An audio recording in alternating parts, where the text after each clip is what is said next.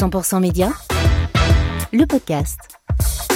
Épisode bonus cette semaine de 100% Media Week à l'occasion de l'élection euh, présidentielle. Entretien en longueur avec euh, Édouard Le Serre, directeur général adjoint de l'Institut BVA. Il est au micro de Thierry Amar. Bonjour Édouard Le Serre.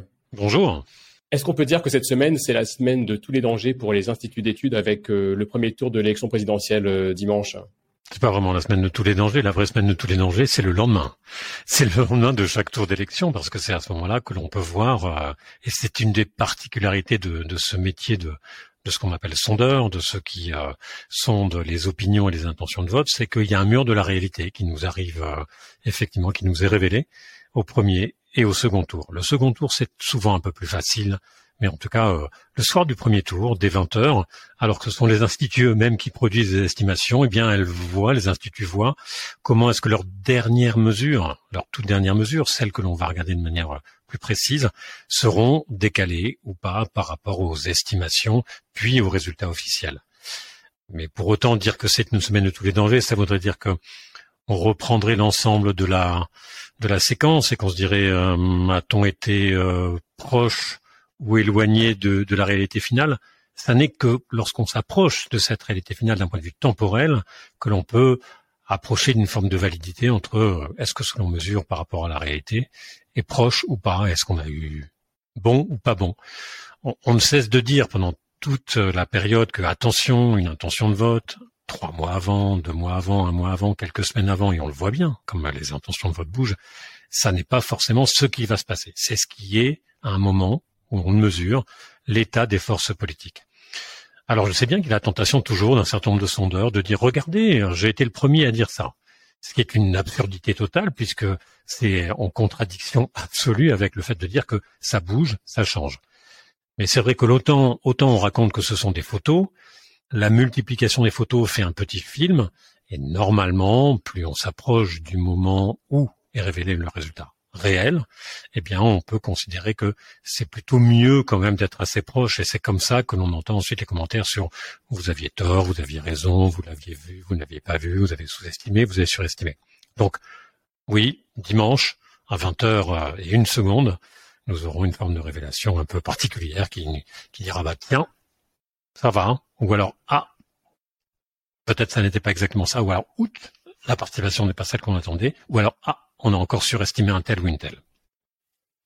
Si on ouvre un tout petit peu le capot entre 2017 et, 2022, euh, comment BVA et les instituts euh, ont travaillé pour justement pour améliorer la précision et, euh, l'acuité des, réponses hein, qu'elles vont apporter il y a deux dimensions importantes dans, dans cette question-là.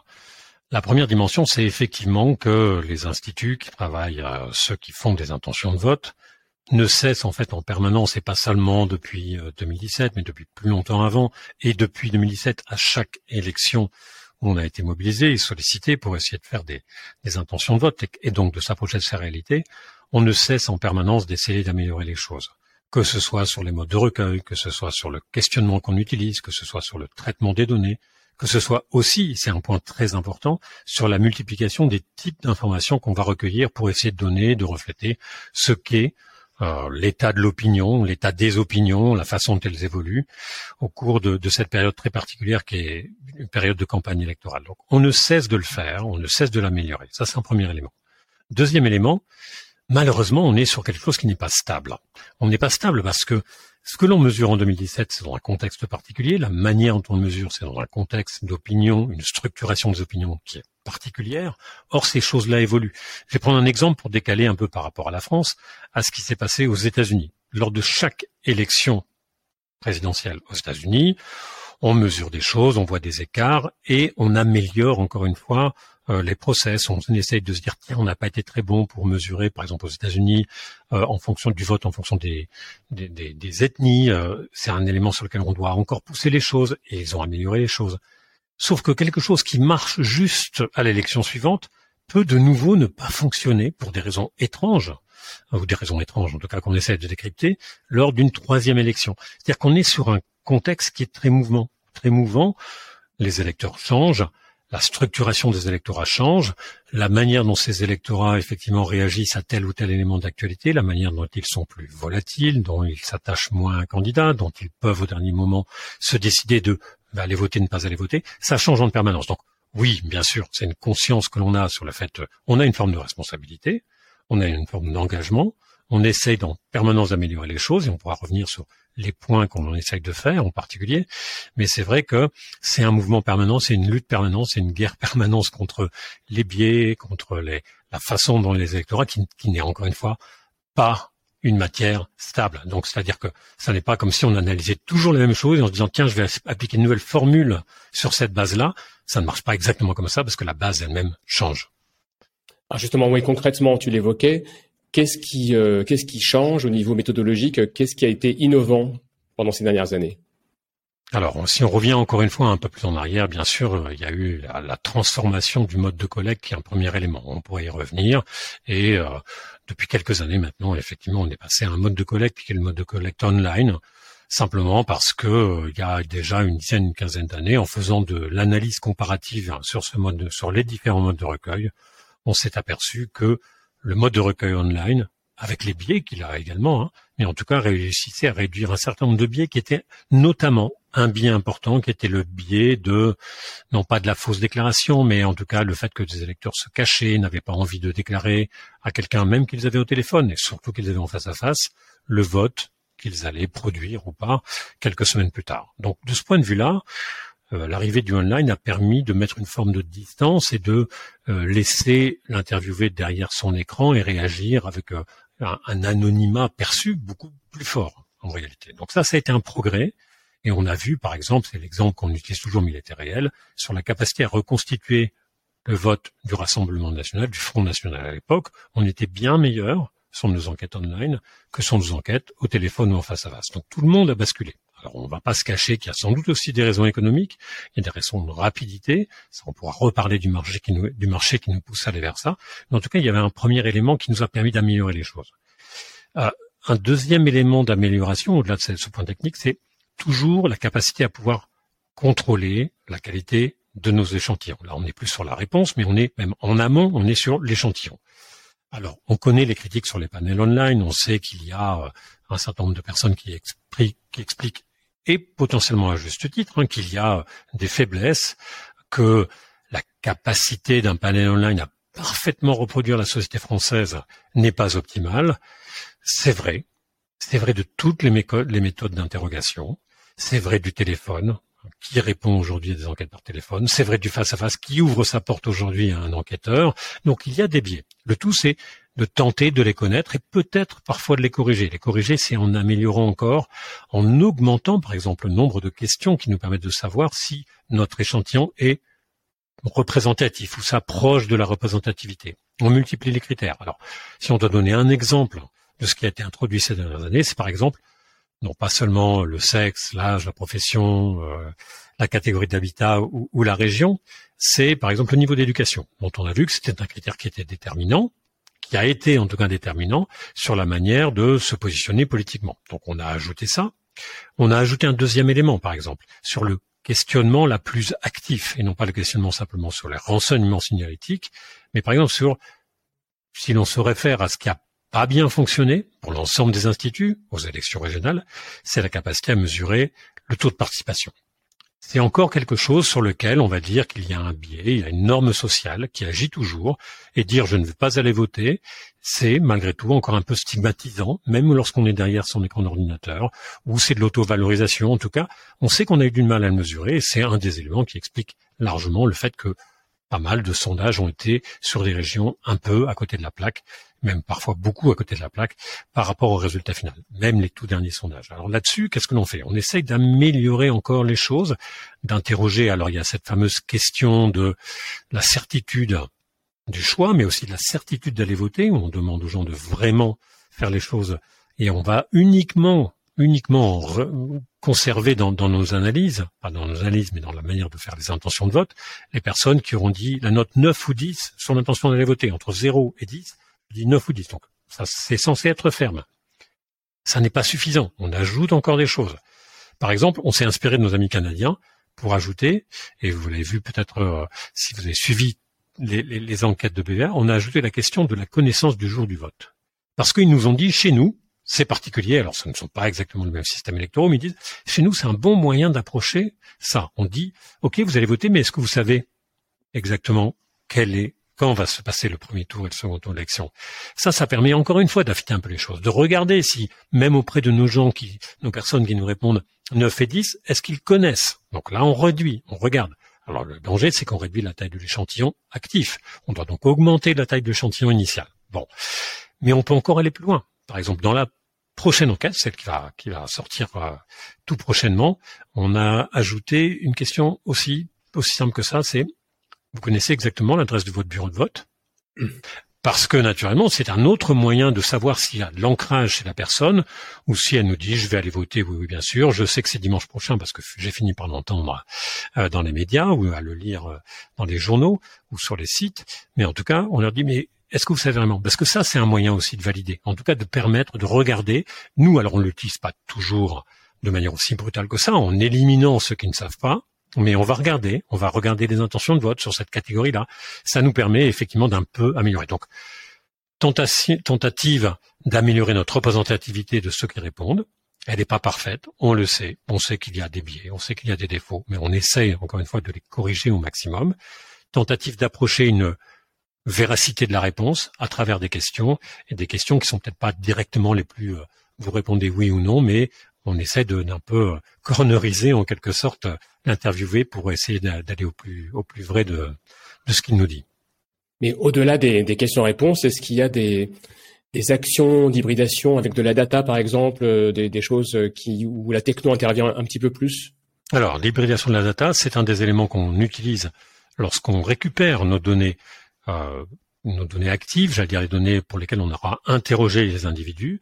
Oui, régulièrement, on réutilise. C'est aussi un moyen de contrôler la qualité de nos échantillons là. On réutilise tous les éléments parce que bon, les individus ne sont pas identifiés en tant que tels, mais euh, alors c'est un peu plus compliqué avec les adresses IP, etc., qui sont pas toujours euh, géolocalisées, mais on essaye malgré tout de pouvoir faire un travail. De temps en temps, on utilise nos data scientists ici et on leur donne l'échantillon, on dit regardez, essayez d'aller voir sur toute une série de critères qu'ils ont. Euh, avec Open Data, maintenant, on a beaucoup de choses. Avec l'INSEE, on a beaucoup de choses essaye de nous dire si cet échantillon sur les critères, sur ces critères qui ne sont pas des critères ni d'interrogation, ni prévus dans les quotas, etc., ni, ceux sur lesquels on contrôle la qualité de l'échantillon, est-ce qu'on est bien ou est-ce qu'on n'est pas bien? Est-ce qu'on a besoin de changer les choses?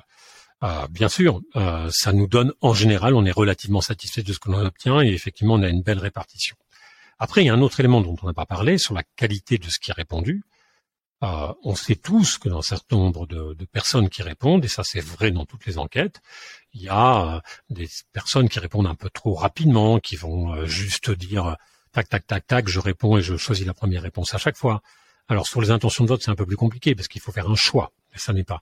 Mais sur des échelles d'accord, sur par exemple si l'on propose toute une série de candidats pour lesquels est-ce que vous considérez qu'il est compétent, pas compétent, ou qu'il ferait mieux ou moins bien, etc. que tel autre, eh bien la tentation chez certains, pour aller plus vite, serait de ticker euh, à chaque fois la, petite boîte euh, qui est toujours positionnée au même endroit. Là aussi, on a de l'analyse. On a de l'analyse lorsqu'on a les données et on a euh, un accord et on fait à chaque fois ce traitement-là. C'est-à-dire on regarde les données et on les passe au tamis de ce check data check hein, qui nous permet de dire et parfois on élimine effectivement des individus dont on voit très bien que soit la réponse a été beaucoup trop rapide parce que ça le online le permet le téléphone le permettait aussi, mais en tout cas, on sait la durée d'interview, la durée de réponse on voit effectivement si les réponses sont beaucoup trop euh, euh, automatiques, systématiques, et là on a aussi un petit effet d'écrémage. Donc on voit à chaque fois, hein, on essaye à chaque fois de, resserrer les choses pour approcher plus de vérité, qu'elle soit sur la représentation, sur la manière de s'exprimer. C'est vrai que la conséquence de ça, c'est qu'on a maintenant, et d'ailleurs ça se voit, hein, les, enquêtes qui partaient en général euh, il y a encore cinq ans sur 1000 électeurs potentiels, on est plutôt maintenant sur 1500 justement pour essayer d'avoir une base un peu plus fiable, un peu plus solide. Alors BVA, c'est euh, analyse politique, mais euh, c'est surtout euh, des relations avec les marques.